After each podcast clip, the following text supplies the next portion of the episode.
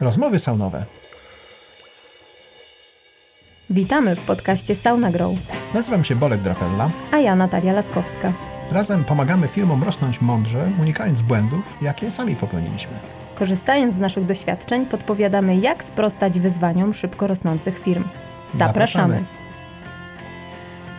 Cześć Natalia. Cześć Bolku. W poprzednim odcinku mówiłem dość e, długo i obszernie na temat e, mentoringu, e, trochę o coachingu i o tym, jak to robimy w Saunagrow. Jako, że jesteś bardzo częstym, często wybieranym mentorem wśród naszych klientów, to chciałem Cię podpytać trochę o Twoje doświadczenia już tak bardziej praktycznie. Możemy? No, oczywiście. Super. Mówiłem o tym, jak wygląda e, taka sesja, ale e, spróbujmy może porozmawiać o tym, jakie faktycznie problemy i wyzwania e, mają nasi klienci, którzy w takich sesjach mentoringowych z nami biorą udział. Tak, żeby można było sobie wyobrazić, w czym my tak naprawdę możemy pomóc i może jak udało się pomóc w tych wyzwaniach. Mhm. Masz jakiś taki przykład? Oczywiście, że mam, ale zanim chciałabym trochę nawiązać też do Twojego odcinka, gdzie mówiłeś, że o tej relacji między mentorem e, i tą drugą osobą, e, bo ta relacja jest bardzo istotna. Ja takich relacji mam kilka faktycznie w Sauna Grow i to bardzo pomaga, bo jeżeli się poznamy, jeżeli sobie ufamy, jeżeli ta mm, osoba mentorowana wie, że może nam nie polegać, że może mi ufać, że może się otworzyć i tak naprawdę szczerze porozmawiać po, e, o swoich e, mm, problemach, wyzwaniach, to wtedy ten nasz mentoring jest znacznie łatwiejszy. Czyli ważne jest to właśnie, żeby, żeby tą relację stworzyć, żeby nie było tak, że ta druga osoba osoba przychodzi trochę za karę, bo, bo musi. Bo szef jej kazał? Tak? Bo szef jej kazał, hmm. trochę poopowiada, co tam u niej, zda jakieś relacje i tyle. Właśnie wa ważne jest to, żeby móc stworzyć e, taką sytuację, gdzie ta osoba chce dzielić się po prostu tym, co, co w pracy robi, bo wtedy nasza praca też jest łatwiejsza i, mhm. i szyb, szybciej możemy wnieść jakąś wartość. Ale co do tych obszarów, no ich jest mnóstwo. Ostatnio mówiliśmy też o danych, więc może o, te, o tej mm, analizie danych, o optymalizacji procesów, które wynikają z, te, z tych danych, może y, o tym możemy rozpocząć. Mhm. Super, dobry pomysł, bo to jest coś, co e, coraz więcej menedżerów zdaje sobie sprawę, że trzeba robić. E, jakoś to zaczynają robić, ale nie zawsze wiedzą, jak, jak to powinno wyglądać. Nie? Tak, i mm, często jest tak, że są organizacje oczywiście, których danych nie mają, ale są też takie, które, e, które faktycznie e, mają łatwy dostęp do różnego rodzaju narzędzi, które, które im te dane wręcz wypluwają, ładnie pokazują.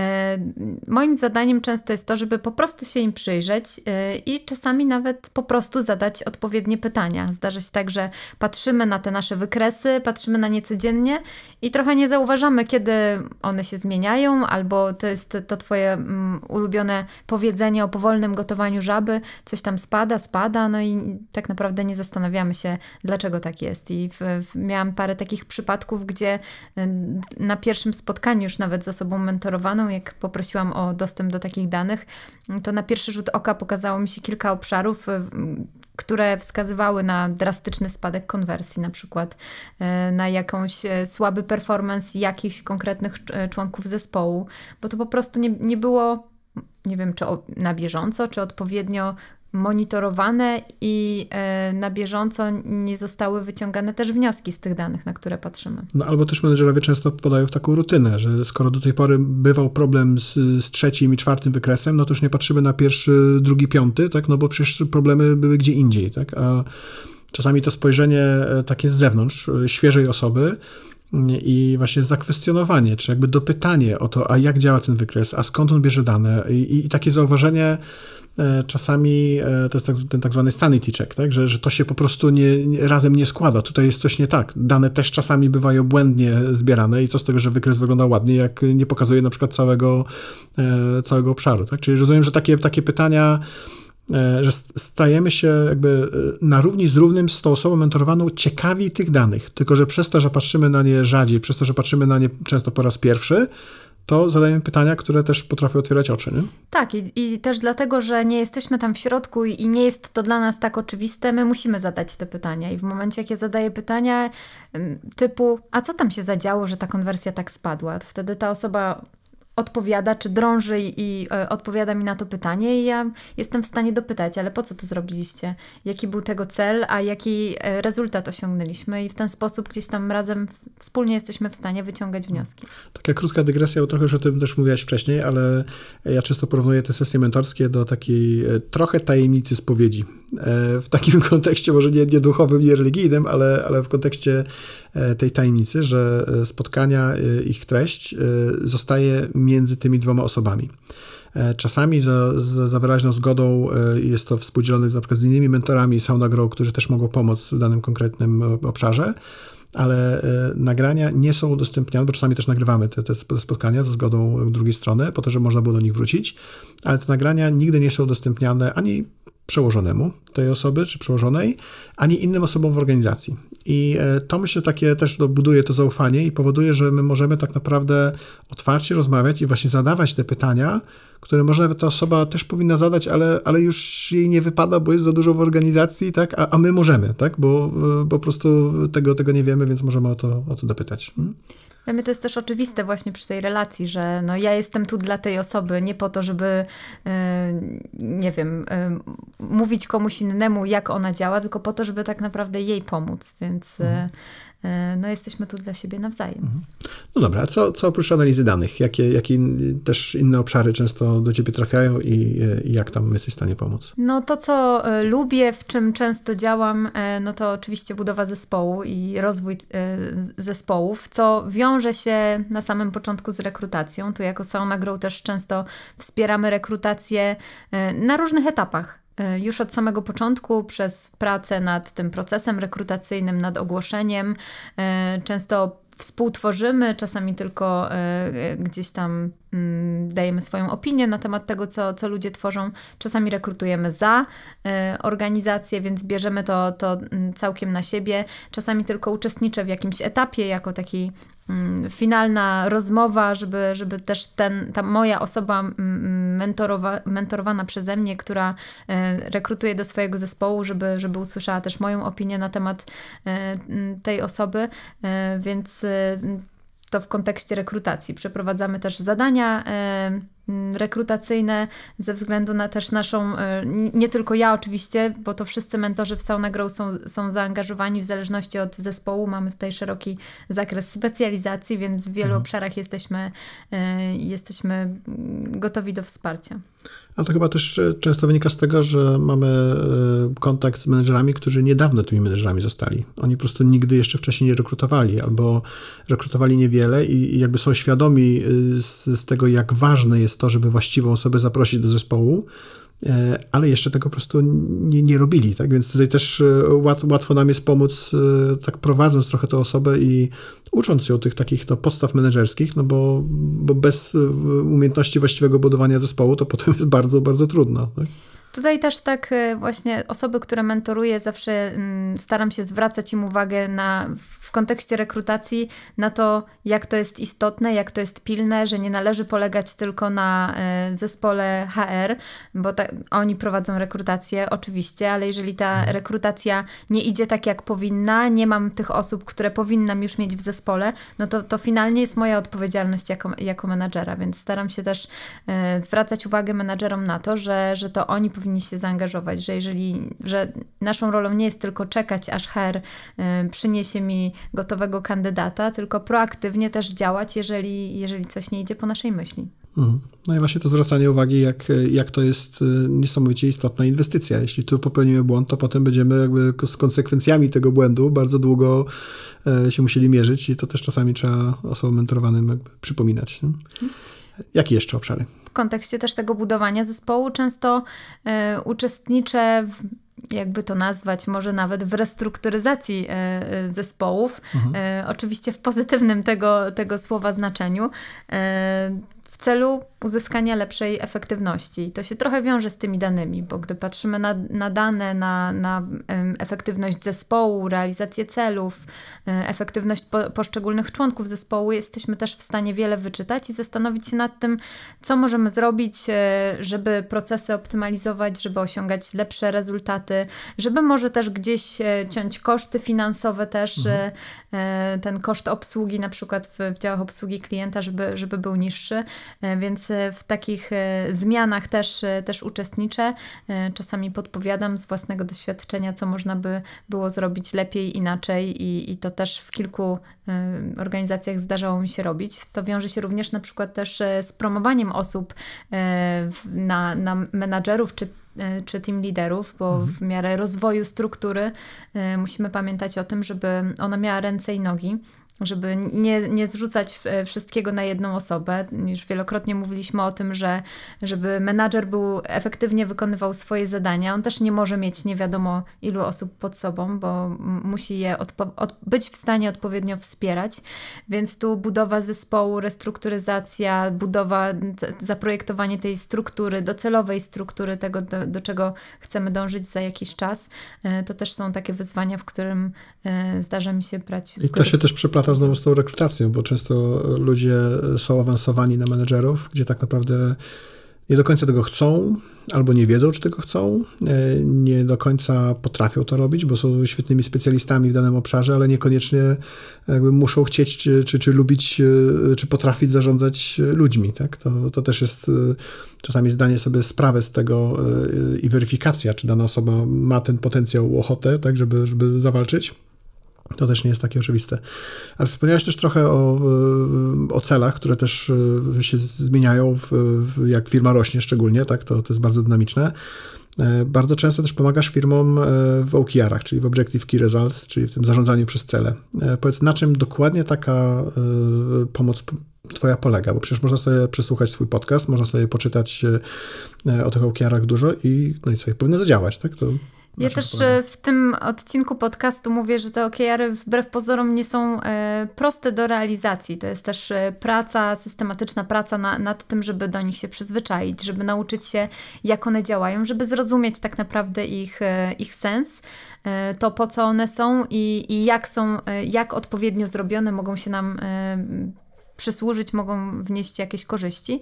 I tutaj oprócz tego, że pomagam wprowadzać takie OKR-y, co już jest ciężką pracą przy tym, żeby ludzie właśnie zrozumieli, co jest y, kluczowym, co jest naszym celem, co jest kluczowym rezultatem, a co jest zadaniem czy inicjatywą, którą podejmujemy, bo to najczęściej e, widzę u klientów, że e, zadania inicjatywy traktują jak, jako swoje cele do zrealizowania, co jest podstawowym błędem tej, e, tej mhm. metodologii. Więc tutaj zawsze jest ciężka praca z tym, żeby, żeby to zrozumieć, żeby zrozumieć, jak to działa i żeby zrozumieć, po co tak naprawdę nam te OKR-y, e, żeby burzyć silosy, żeby ta komunikacja była lepsza, żebyśmy wszyscy e, dążyli do, do tego mm, jednego celu.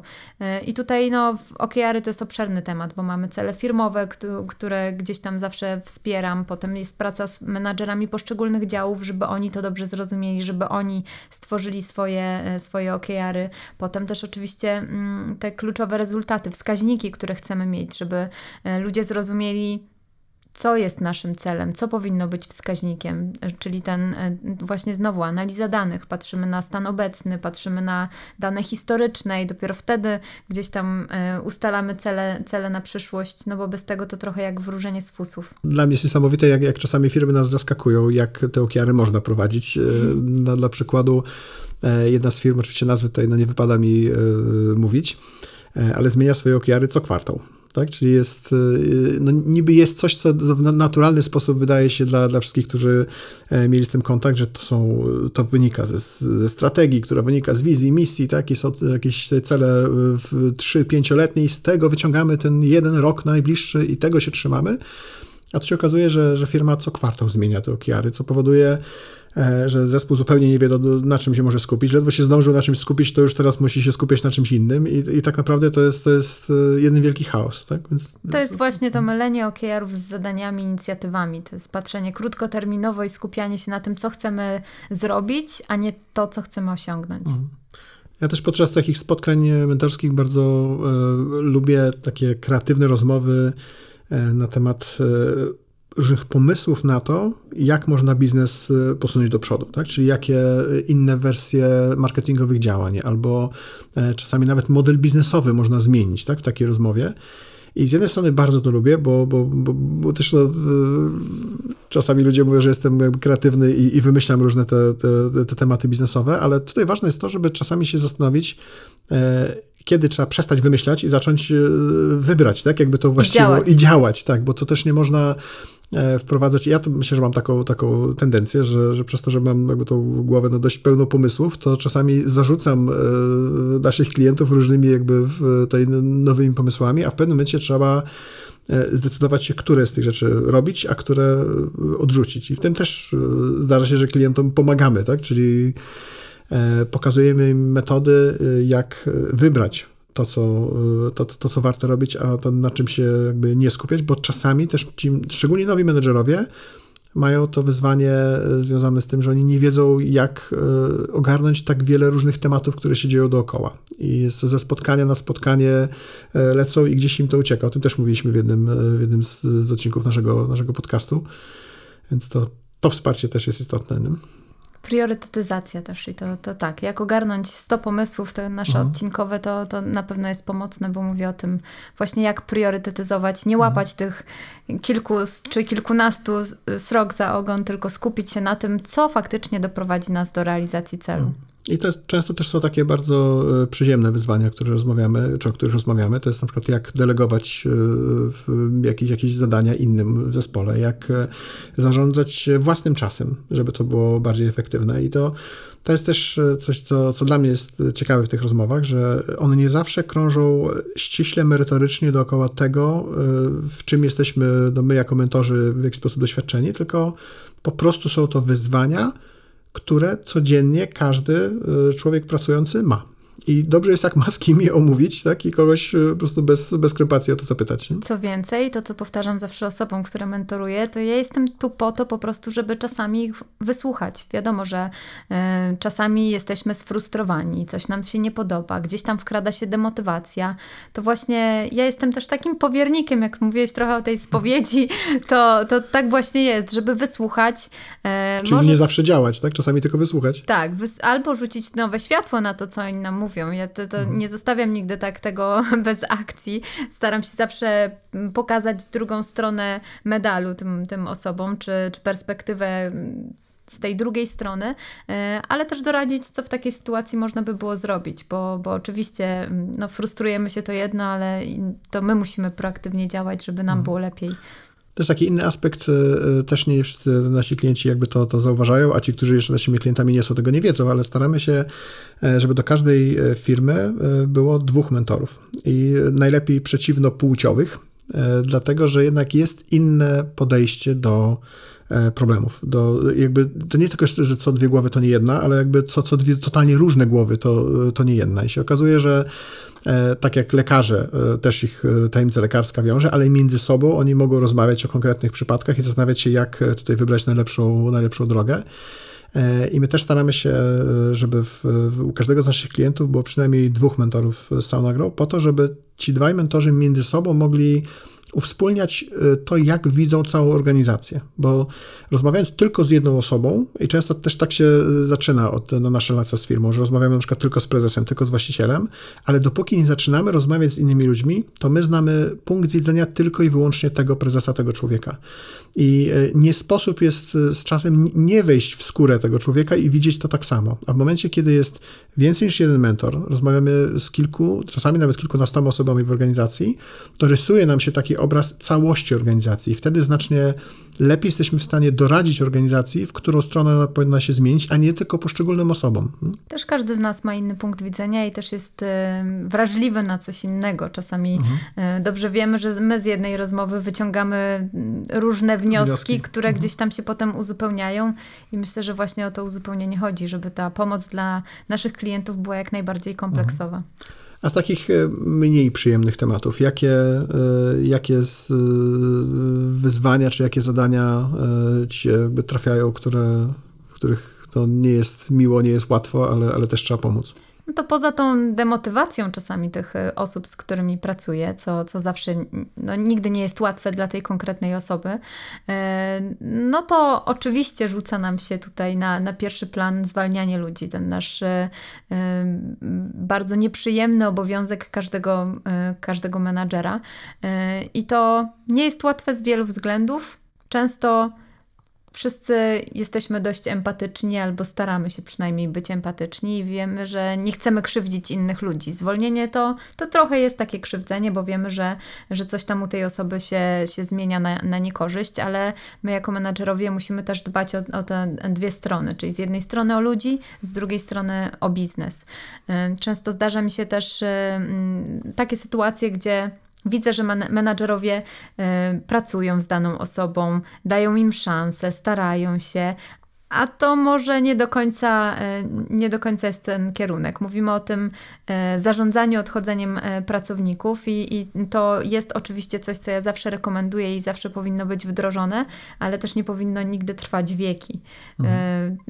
Czasami właśnie widuję, że wśród młodych, mniej doświadczonych menadżerów to jest takie, a jeszcze jedna szansa, a dobra, nie zdążyłam porozmawiać z nim, jeszcze coś tam robi, nie do końca wiem co, ale jest teraz spokój, Czyli albo coś dobrego zrobił empatię odkładamy z e, to, co jest e, negatywne, tak? To, co, to, co może się skończyć e, z rozwiązaniem takiej, takiej współpracy, to co, to, co jest trudne też dla nas. Nie? I wiemy, że będzie trudne dla drugiej osoby. Tak, często jest też tak, że nigdy tego nie robiliśmy, nie wiemy, mhm. jak to zrobić, dlatego to trochę odkładamy w czasie, więc ja też moim no nieprzyjemnym obowiązkiem jest też czasami pomóc i, i w tym obszarze, w, w żegnaniu się z niektórymi ludźmi, jeżeli są do tego oczywiście odpowiednie podstawy. Mhm. Tu często wraca mi e, myśl, którą Henrik Zilmer, e, nasz swego czasu wspólny przełożony w Werhelpie, e, jak też był taki, no moim nie tylko przełożonym, ale i mentorem, mówi, Bolek, czy ty kiedykolwiek zwolniłeś kogoś za szybko?